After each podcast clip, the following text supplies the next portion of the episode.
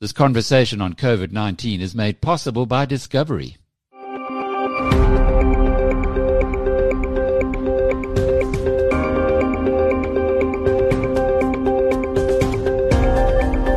Welcome to Inside COVID 19. I'm Jackie Cameron for BizNews.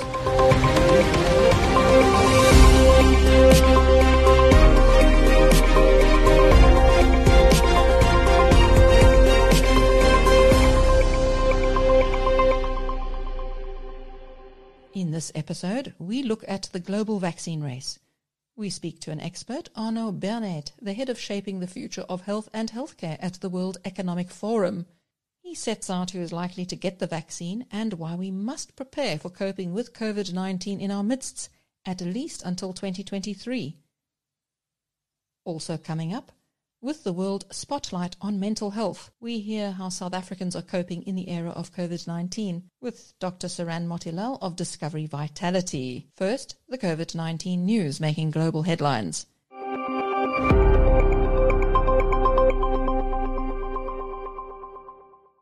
South Africa is number 11 on the list of countries hardest hit by COVID 19. At the start of this week, just under 18,000 people are reported as having died of COVID 19 in South Africa. And just under 700,000 cases of COVID 19 have been reported by the government. The US has the highest number of deaths at 215,000. The new coronavirus may remain infectious for weeks on banknotes, glass, and other common surfaces. That's according to research by Australia's top biosecurity laboratory. Scientists at the Australian Centre for Disease Preparedness show that SARS-CoV-2 is extremely robust, surviving for 28 days on smooth surfaces such as glass found on mobile phone screens and plastic banknotes. It survives at a temperature of around 20 degrees Celsius. The scientists compare this with 17 days survival for the flu virus. Virus survival declined to less than a day at 40 degrees Celsius on some surfaces, according to the study published in Virology Journal. A co-author of the study, Debbie Eagles, is quoted as saying that the results show that SARS-CoV-2 can remain infectious on surfaces for long periods of time, which reinforces the need for good practices such as regular hand washing and cleaning surfaces. The scientists note that the coronavirus is transmitted mostly through direct contact with an infected person, especially the virus-laden particles they emit, while coughing, sneezing, speaking, singing, and even breathing. SARS-CoV-2 may also contaminate surfaces when these particles settle. They say the persistence on glass is an important finding given that touchscreen devices such as mobile phones, bank ATMs, supermarkets, self-service checkouts, and airport check-in kiosks are high-touch surfaces which may not be regularly cleaned and they therefore pose a transmission risk. Before SARS-CoV-2 was declared a pandemic, China had already started decontaminating its paper currency, which suggests there have been concerns over the transmission of this disease via paper banknotes, the researchers say.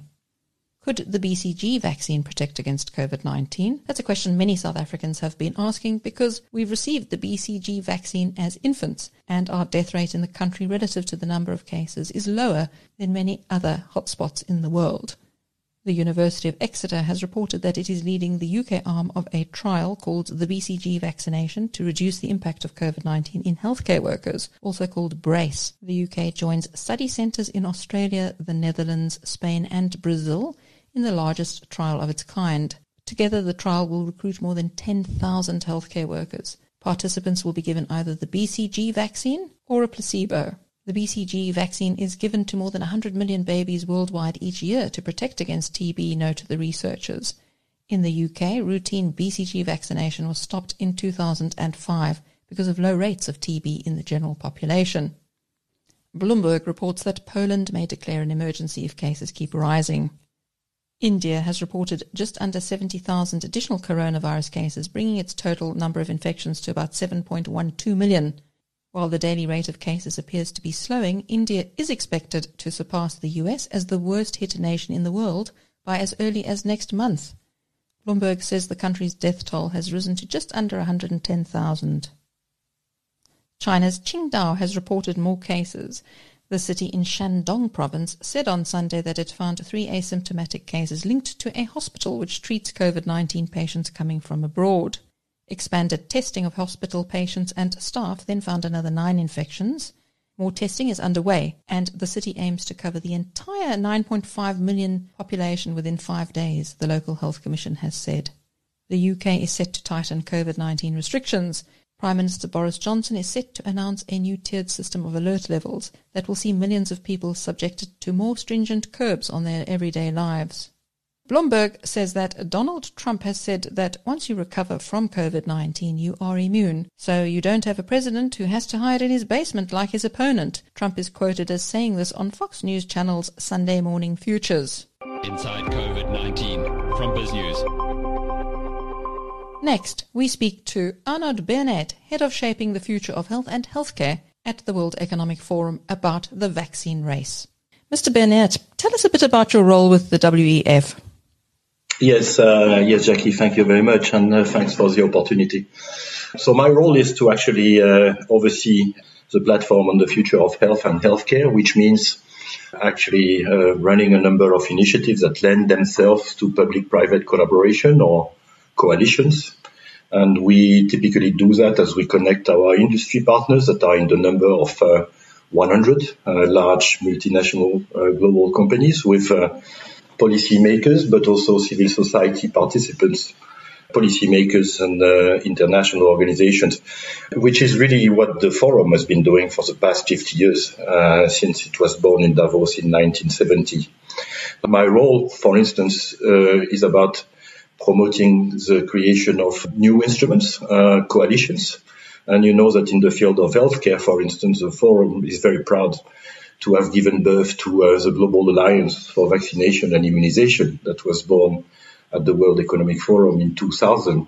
And more recently, uh, I was personally involved in the uh, shaping and the crafting and the launch of another coalition that is defining in the current period, that is a coalition for epidemics preparedness innovation, uh, which was launched in uh, 2017 in Davos and is currently advancing four vaccines in phase three in the combat against the virus. So the World Economic Forum is playing a key role in then making sure that the world gets a coronavirus vaccine as quickly as possible. Yes, that's absolutely correct. And not only uh, making sure that the science is going to progress much faster than usual, but also making sure that the volumes of vaccines will be available in sufficient quantities for everyone to access vaccine in equitable and, uh, and fair fashion. We hear that the international community is working like never before to produce a, vaccine. How have you been facilitating this process? Well, our partners, you need to know that major vaccines manufacturers are partnering with the forum, and that's really uh, those partners that are actually accelerating the development of vaccines in a fashion that is quite unprecedented. You know, we're really talking about condensing 10 years of research in a period of 12 to 18 months. That's quite extraordinary. How is that actually happening? Well, you know, I think the first thing is we got the sequence of the vaccine fairly rapidly. You know, it took two weeks to get from China the genetic code of the virus. If you look back to other crises in the past, including SARS, it took many months. So I think that's where we saw a first acceleration. We also have seen new technologies that are emerging, such as RNA or DNA based vaccines. Our partner Moderna, it took them 42 days to move from the vaccine design to human testing. That's quite unprecedented as well. But irrespectively of the platforms, vaccine development platforms, and generally speaking, you have four different techniques to create a vaccine. Irrespectively of those techniques, you've seen also a compression of clinical phases, like phase one, for instance, that is typically a small study in healthy people where safety and immune responses of the vaccine are being tested at different doses, normally it takes two years. In the current period, it takes three months to run a phase one. And then you have the phase two where you actually increase uh, the number of uh, individuals being administered the vaccines, but you compare those individuals with, uh, with a blinded placebo group. And you do that at different dosage and uh, different vaccine schedules. Uh, typically, in a clinical research pathway that is being run in peacetime, it takes eight months. Now we're talking about two or three months. Uh, it, it, typically takes two or three years. Now it takes eight months in the current period. Sorry, and uh, and that phase two, which is being run on hundreds of individuals, can either also be merged with phase three. That is typically a much larger cohort of patients and individuals uh, being recruited. So merging your phase two and your phase three also provides for acceleration. And when you think about a phase three, you know, a phase three can be anywhere between 30,000 individuals in uh, multiple locations, multiple regions, to 60,000 individuals. That's a very, very big uh, undertaking for the uh, innovators of vaccines. We see that Russia has produced a vaccine and approved a vaccine. Where does that vaccine stand in these trials? Well, Russia took a, different approval pathway for the Gamaleya vaccine. Uh, they decided that they had enough proof points at the end of the phase two to actually start administering the vaccine on population in parallel to running the phase three. This is quite unique. Uh, this is quite a, recognition, apparently, by the Russian authorities that the, uh, the vaccine platform that was used by, by, by Gamaleya has already, had already been proven to be safe in other situations like Ebola and MERS. So I think they place the degree of confidence at the end of the phase two on that the vaccine, that, uh, the, the, the vaccine vector, the viral vector of the vaccine had already been proven to be safe. And they're also using a, a vector that is a human vector, that is basically the vector of the common cold. So they think that uh, the risks are uh, linked to uh, accelerating the deployment under emergency use authorization is controllable. Can you just explain this concept of a vector in layman's terms? Because obviously most of us don't really, we had no knowledge of viruses and epidemiology, and now the whole world is, a, is an expert on this. But what is a vector? You know, you have multiple ways actually to create an antibody response as you uh, get the body uh, to recognize a virus. Either you are going to use a virus that is a live virus but with uh, attenuated potential, or you could use elements of the virus, um, the, of the spike protein, and, and, and that's where you are going to create your vaccine whereby the body will recognize some elements of that spike protein and create antibodies. Or you can use another approach that has been very proven, that is using another virus uh, with benign effects, such as, for instance, the one of the common cold, and include DNA elements of the coronavirus into that vector. That's what we call the vector. So if you look into companies like um, CanSino in China, Johnson and Johnson in America, uh, AstraZeneca in the UK, or Gamaleya, they typically use the same type of vectors, which are typically the, the virus of the common cold. So should the rest of the world be learning from Russia then? The industry has been fairly clear that they would not recommend to actually deliver vaccines and get to approving a vaccine before a phase three is being delivered to the regulators. So I think the Russian approach would probably, despite all the reasons why Russia is doing it, which again, I don't want to carry any judgment on, the uh, Russian approach would probably not be one that regulators in uh, in Europe or in the US or in many other parts of the world would support. And Russia is exporting this vaccine to countries like Brazil and Egypt and so many countries in Africa and sort of traditionally the less developed countries have warned that they desperately need a vaccine and may be left behind in this vaccine race. What is your view on that? Well, you know, you know even if uh, the Gamaleya vaccine by the way, I think I would want to clarify that uh, Russia is also in parallel to uh, administering uh, first doses is also running a phase three. So at some point in time, you will also get clarity on the outcome of the phase three. So there is one thing that everybody needs to understand. The success against COVID is not going to come from one vaccine. It's going to come from multiple vaccines we will need two or three successful candidates. There are, and successful candidates may emerge over time. Maybe the first vaccines are not going to be the most potent ones. Maybe we get to uh, 50% efficacy with the first vaccines being approved. Maybe we get to 60 or 70% if everything turns to be very, very positive. But, you know, you have vaccines that have 90% potency and we should shoot for such a level of efficacy over time better vaccines may emerge over time. And then, you know, vaccines are going to also have potentially a different level of efficacy depending on the on the type of population you look at. For instance, the Gamaleya vaccine is using an adenovirus 5 vaccine with certain type of common cold. And we will need to uh, actually understand how this is going to work on African populations because when in uh, the US or in Europe, we think that people have met this AD5 virus before for 30% of the global of, of, the, of those populations in Europe or in the US. We think that in Africa, actually 80% of the African population have already met this vector.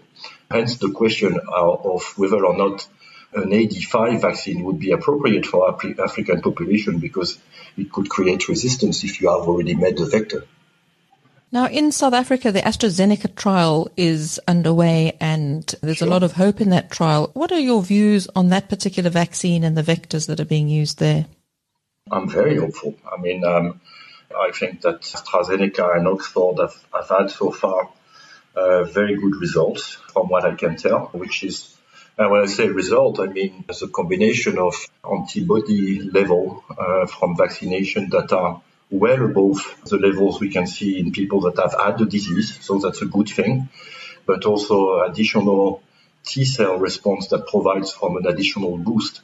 So the clinical trials at the end of phase two for AstraZeneca are quite convincing, I need to say. And I think we will learn more in the next weeks about the phase three. What I like with the AstraZeneca approach is indeed that they are going uh, to test those 40,000 individuals in a very, very clinically robust fashion, but also in, in multiple geographies that takes into account the different DNA profile of ethnicities. And your research, what does it suggest about Africa and particularly South Africa? If you have any details, how do you think that Africa is going to be able to cope with COVID-19 if one vaccine won't be enough? I think it's, now you're talking about a different uh, topic that is not about is there going to be a good vaccine? I think we need to be hopeful that there will be two or three uh, before mid 2021. Are you talking about how do we access them at scale? When arguably, you know, you can make the argument that with a two dose vaccines and, uh, you know, seven or eight billion to be vaccinated on Earth, uh, you would need 15 billion doses. And that's a huge, huge, huge volume of vaccines that's never happened before. So the question of whether or not there will be sufficient volumes for countries that have not been involved in the cutting of bilateral agreements with vaccine innovators is an open question. South Africa has uh, secured some of those volumes via bi- bilateral agreements. Many other countries uh, in Africa don't have any guaranteed source of supply. So I think that's where we at the forum are very much in support of uh, Gavi and CEPI because what Gavi and CEPI have been creating is actually a global facility that currently has been subscribed by 157 countries, a global facility that is actually going to provide for advanced purchase commitment to manufacturers and in turn will secure a large amount of doses to benefit low and middle income countries. You mentioned as well that this has never happened at this speed before. So what does this mean for other diseases in the future and the shape of science now? Has this changed science irrevocably? There are a lot of good things that have been happening. Collaboration between innovators, exchange of data. I mentioned the DNA profile of the virus being exchanged very fast. Uh, you see also the full engagement of regulators in the design of clinical trial protocols. So it's not like you wait to see a data package. You actually, as a regulator, have a seat at the table. You sit with the manufacturer and you help them design something that uh, when it's going to be introduced with the support of data, you are comfortable with the approach. So, um, and then the, the, there is, like I mentioned, the compression of clinical phases merging some of them, which is also quite new and can be replicated in the past. What has been happening also is that we've seen that uh, during the clinical pathway development uh, time, actually, those innovators are also scaling up the manufacturing capacity. And we talk about large bioreactors. Uh, you talk also about scaling the fill and finish part of the of the manufacturing process. You, you think about securing sufficient amount of glass vials in parallel to the clinical effort. All of that is shortcutting the time to get the vaccine quite a bit. And I would never underestimate also the fact that in the current period, we're leveraging a lot of the pre-existing research that was conducted for Ebola and MERS. For instance, on those vectors I was mentioning before, they are those vectors that have been utilized before for the development of Ebola vaccines, for instance, by J&J. The World Economic Forum mentions that while genetic platforms are promising and fast, there are currently no such vaccines approved for human use. What is a genetic platform and why is the World Economic Forum looking at that so closely? We look at genetic platform because it's um, it's obviously totally new. Uh, it's uh, you will not, at, with mRNA vaccine, you will not inject any portion of the vaccine, right? But you will send an RNA message to the cells, your cells, so that they can start actually themselves adjust and uh, and produce antibodies. So you don't need virus fragments. What is interesting with a technology of that nature is it, it is pretty safe in a way because you never inject any portion of the virus. Mr. Bernaert, before we close off, you mentioned that if we're lucky, we're kind of going to see vaccines coming out by mid 2021. That suggests that COVID 19 is going to become a feature of our lives for longer than we would like. Do you have any projections or forecasts for how COVID 19 is going to look in two years' time, three years' time, five years' time? That's an excellent question. I think the question of how long the vaccine protection will last, for instance, is quite an unknown. And uh, you need to understand that many of those clinical trials in the phase three, they have endpoint after one year or two years. And those endpoints are actually about how much immunity does the vaccine provide after one year or two years. This will not, we will not know before those trials are being run until an end. So there is a scenario whereby you need to revaccinate populations every year. This is something that we really don't know. In that context, I think this pandemic would become endemic, like the seasonal flu in a way. There is a scenario where vaccinations will provide from an immune response that lasts for a much longer period, in which case you can get to actually progressively eliminate the circulation of the virus because vaccination plus infection in a combination would provide from herd immunity. But realistically, also, if you think that we need to vaccinate the large number of individuals I was mentioning before, there is a very good study by UNICEF suggesting that it's not going to happen before mid 2023, the time for the volumes to be available for populations at large.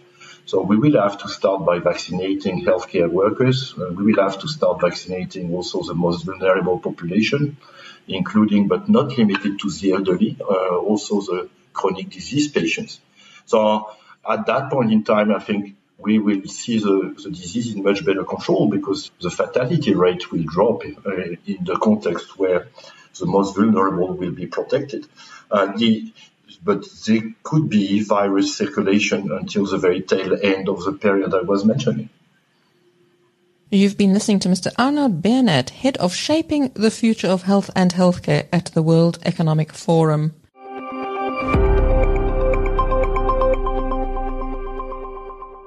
Coming up, Dr. Seranne Motilal of Discovery Vitality speaks to us about how South Africans are coping in the era of COVID-19, what the data is telling us about the state of mental health in the country, and where people can get advice and help if they need it. Inside COVID 19 from BizNews. Dr. Motilal, we see a growing body of anecdotal evidence to confirm what many of us suspect, which is that the COVID 19 pandemic and lockdowns have been very bad for our mental health. So we've seen in Canada that people are drinking more. We see a report that suicides are on the up in Malawi. What is your data telling us about South Africa? I think the first thing that we need to kind of establish is that it's hard to get mental health and mental well-being insights, especially because this is an ongoing pandemic and we're seeing, you know, ongoing sort of ramifications of it. Um, so the best evidence that we can kind of look at is, you know, comparing sort of data from this year to previous years and, and starting to tease out what those relationships and what those insights are starting to show. What we can see, and maybe to build on your point, is there has been a lot of anecdotal evidence. So we've seen reports of increased rates of mental strain and distress. From what we've seen and what we've noticed is that you know, if we look at search topics or what people are looking for online, oftentimes we're seeing this increase in this bump in sort of terms that are more linked to mental distress and to increased levels of mental strain. And that sort of makes sense, you know, with the ongoing headlines or, or topics around, um, you know, the stress that 2020 has brought on. It sort of does intuitively make sense that we see these increased levels of mental distress.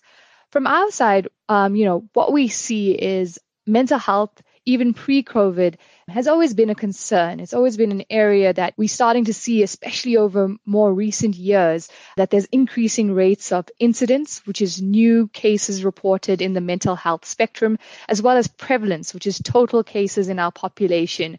And we see that those numbers increase year on year. And our data shows this, that that levels increase continuously. For 2020, we don't have the full year picture yet. So we really will have to wait till the end of the year to get that nice research data on it. But already what we're starting to see is those increased signs of mental strain and mental distress coming through in some of the data that we see in discovery and in vitality. And what does that actually look like? What is your data telling you about what that mental strain looks like for people? As I said, we need to look at the picture for the whole year. But what we're starting to see is increased sort of levels of health anxiety, of people mentioning or, or looking out for ways to help manage stress, anxiety, things like fear comes up quite a bit. So we're starting to see reports and, and sort of evidence showing that people are engaging or, or having to engage with these topics more frequently. What we see in terms of mental health claims, what we've seen for the last few years is that mental health claims has steadily increased year on year. It's been a, a marginal increase, but it's been an increase nonetheless. And it seems that those trends are still happening. So that increase is still being noted year on year. This year, we introduced the mental well-being assessments into the Vitality program. And what we've seen is, you know, we've had more than 57,000 assessments completed already. About 72% of those assessments score in well managed categories. So, what these assessments look at is they're screening assessments. And we screen for things like depression, anxiety, subjective mental well being, resilience, alcohol use, as well as a sleep screening assessment. What that means is that 28% of people are reporting some sort of difficulty in one of these areas where either they would, you know, further assistance might benefit them or at least access to more tools and resources. I think that's a significant proportion. You know, 28% is quite a high number, especially given that we've seen also in this year that there's been a decrease in access to, to services, mental health services, whether those are virtual or in person. What we've seen is that Unfortunately, because of the year, because of what has happened, services have been used yet. But still, if we're able to tease out that, you know, up to 28% of people are reporting some sort of stress or distress, you know, that's a significant proportion. Very worrying. And what is the difference between being clinically depressed and depressed for natural reasons? I mean, isn't it inevitable that we're all feeling a bit depressed about COVID because our jobs are on the line? We don't see our friends, you know, lot, many lost opportunities, particularly for younger people. You know, maybe they can't play the sports they'd like to play. They've lost out on job opportunities. So when we talk about clinical depression or even clinical anxiety, these are areas or these are, are illnesses that are diagnosed by professional healthcare professionals. They have a range of symptoms that affect people's level of functioning across different areas of their lives. So if we take depression, for example, what this is, at least two weeks of significant changes in mood um, that also can affect other areas of your life, such as appetite, sleep, energy, concentration, things like that and, and that's significant those symptoms those they really they can affect either your social your occupational you know your personal lives and it starts to filter through and, and have that effect. And as i said these diagnoses need to be made by healthcare professionals. In terms of the year so far, though, and you know, feeling these increased signs of mental strain or stress, or maybe you just have this sort of feeling of a simmering anxiety, for lack of a better term, oftentimes these are are normal emotions that we can expect, especially in a year like this where there's been a pandemic and so many ramifications thereof. However, saying that, you know, it's still important that we not only know or learn more about our mental health, but also about our mental well-being, which is, you know, how do we function in, in a year like this? You know, how do we build up resilience? So maybe, um, maybe we're not clinically depressed, but, you know, there are other things in terms of how do we manage stress? How do we maybe enhance our resilient mechanisms, our coping strategies so that we can get through sort of these difficult periods in our lives as well? And I mean, that can combine going and seeking extra help and, and seeking healthcare professionals. But what we've shown in our data and what we've seen in terms of sort of reporting psychological distress or, you know, in mental strain, things like, and some of the practical things that, that make a huge difference that we've seen are things like engaging in physical activity, healthy eating. So, so eating, you know, a more Mediterranean based diet, which is more plant based, for example. All of these things have shown that they offer some, well, there is at least an association with reduced reporting of psychological distress. Interestingly, when we looked at physical activity, we saw that those who engage in moderate and high levels of physical activity have up to four times less reported psychological distress compared to those who do low or no physical activity. And I think that's a huge association. As I said, we'll have to tease these out more and, and look at them a little bit further. But already starting to see those strong associations really, really is really interesting and potentially, um, you know, something that we can hone onto and promote in terms of trying to build up, I guess, our mental health and our mental well-being. Dr. Motilal, one of the screens or assessments that is offered by Vitality involves substance use screening and awareness. Now, South Africa had this very strict lockdown with alcohol bans and tobacco mm. bans. What is your data telling us about whether South Africans have weaned themselves off substances or not? So, the area that our screening looks at is alcohol use. These assessments were launched in April this year. And as I mentioned, we're starting to see very, very early signs of it. But the one thing that maybe I can allude to is at this stage, we don't have year on year comparison data in terms of that particular screen what we do see is people are engaging with it pretty well. And, you know, what we've noticed generally in the year, but again, it's more based on external research, is that the effects, I guess, of the lockdown and whatnot have had an effect in terms of consumption of alcohol in the country. But unfortunately, from our side, we would have to analyze that data for a little bit longer and to have a little bit more of a longitudinal spread to actually understand what the full impact of that was we do recognize that you know substance use and alcohol use not only in South Africa and globally um, can be concerning and, and it's that's why we want to try and offer support and you know increase awareness and knowledge especially around these topics because they're so important to our society. At this stage though we don't we can't tease out yet what the effects have been. Hopefully there's been a lot of positive effects but i would need to look at it a lot more before i can actually give you a concrete answer on that question and then let's look at resilience. You've put quite a lot of emphasis on resilience and it's a hot topic at the moment. Tell us what resilience is and how can we build it, particularly among younger people who have been finding this perhaps even more difficult than their parents again, it's been so interesting. I think over the last few weeks, we've really seen this spike in people's interest in terms of psychological resilience. Maybe just, uh, you know, it makes sense. 2020 has been a difficult year, but people are engaging with the topic more and also trying to find out more about it and what it is. So resilience in very, very short terms is basically a person's ability to bounce back or to recover from stress. In a slightly more detailed definition, it's the process of adapting well in the face of adversity, trauma, threats, or even, you know, significant sources of stress. So what we offer in the Vitality Mental Wellbeing assessments is we share the brief resilience scale, which is one of the most studied and best uh, resilience scale. And basically, what it aims to screen for is an individual's um, ability to bounce back or to recover from stress. And with that, if you're able to learn more about your own resilience and the and the components of resilience, which include things like self-regulation, helping others, optimism, a sense of humor, your social supports, your meaning or your purpose in life, you know, how you feel about your abilities, your personal competence, your ability to be resourceful. All of these things feed into your overall resilience. And what we aim to do is firstly share this and, and help raise the awareness that these components of resilience are not necessarily innate. Um, they can be built upon, they can be grown, and, and each one of us has the ability to kind of work on these different components of our resilience and, and in a way in our overall resilience. And what we have been actually able again to tease out from our data looking at resilience is again, uh, there are a few associations with resilience. So those who, for example, in, in, in, our program, in the Vitality program, those who are more engaged, so have maybe gold or diamond status, tend to report slightly higher levels of resilience. Those who engage in more physical activity, again, report higher resilience. Members who have more chronic conditions, tend to report lower levels of resilience. However, what's interesting is even if you have higher chronic conditions, those who engage in more physical activity, we see a, a rise in their resilience levels. Um, so the effect of physical activity still remains.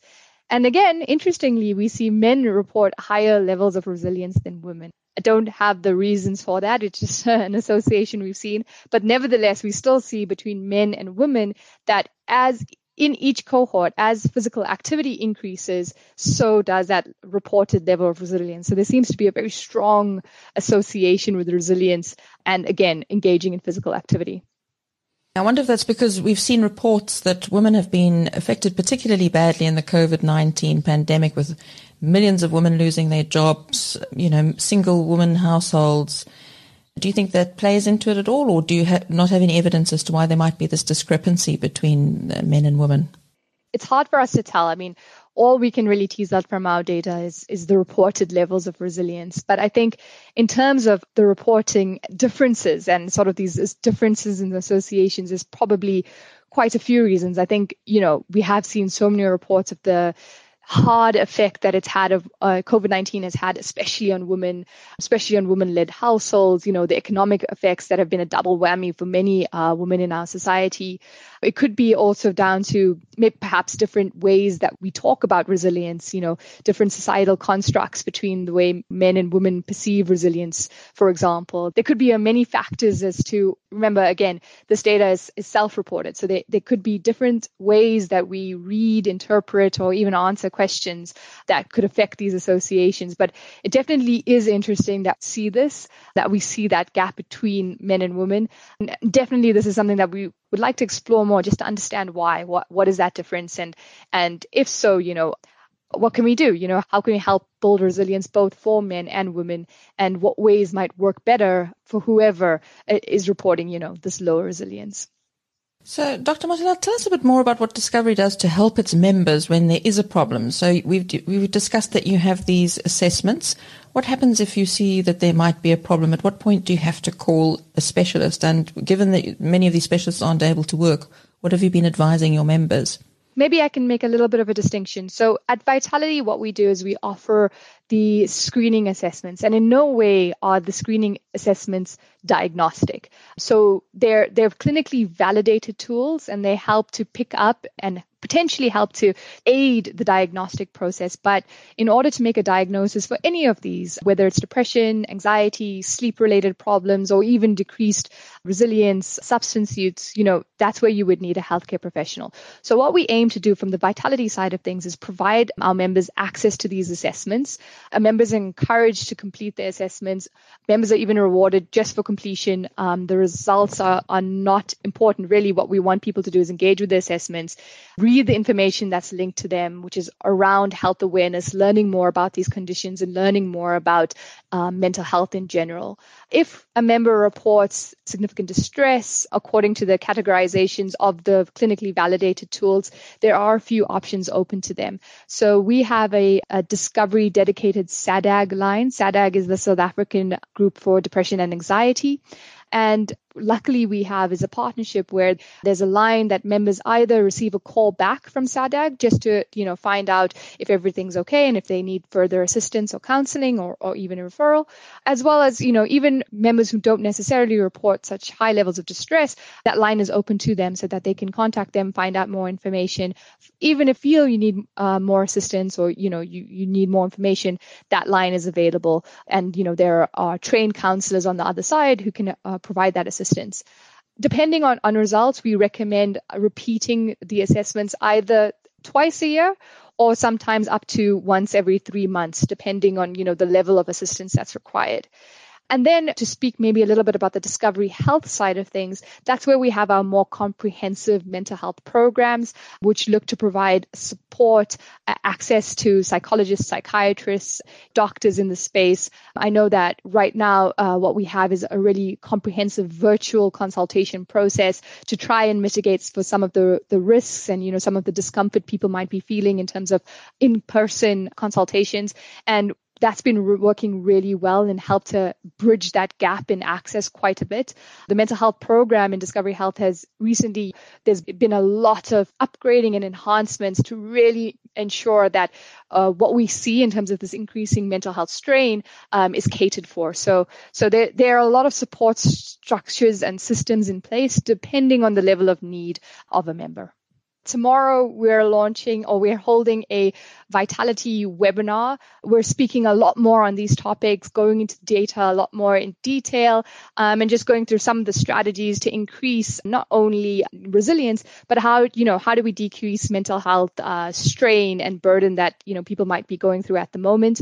Uh, we have a really esteemed panel. You know, we have uh, uh guests from South Africa and internationally, professors in the field, as well as mental health advocates such as Bonnie and Mbuli and Riaad Moosa who are going to be present. So I really just want to encourage people to join the webinar, which will be uh, tomorrow evening. That's the evening of the 13th of October. You can find the registration link on the Vitality website. You just look for the Mental Wellbeing Vitality webinar and you'll see registration links for two sessions. The first session is more general. The second session is a little bit more healthcare focused, but it's absolutely open to everyone for both sessions. You've been listening to Dr. Seranne Motilal, clinical wellness specialist and medical doctor at Vitality. And that brings to a close your Inside COVID 19. Until next week.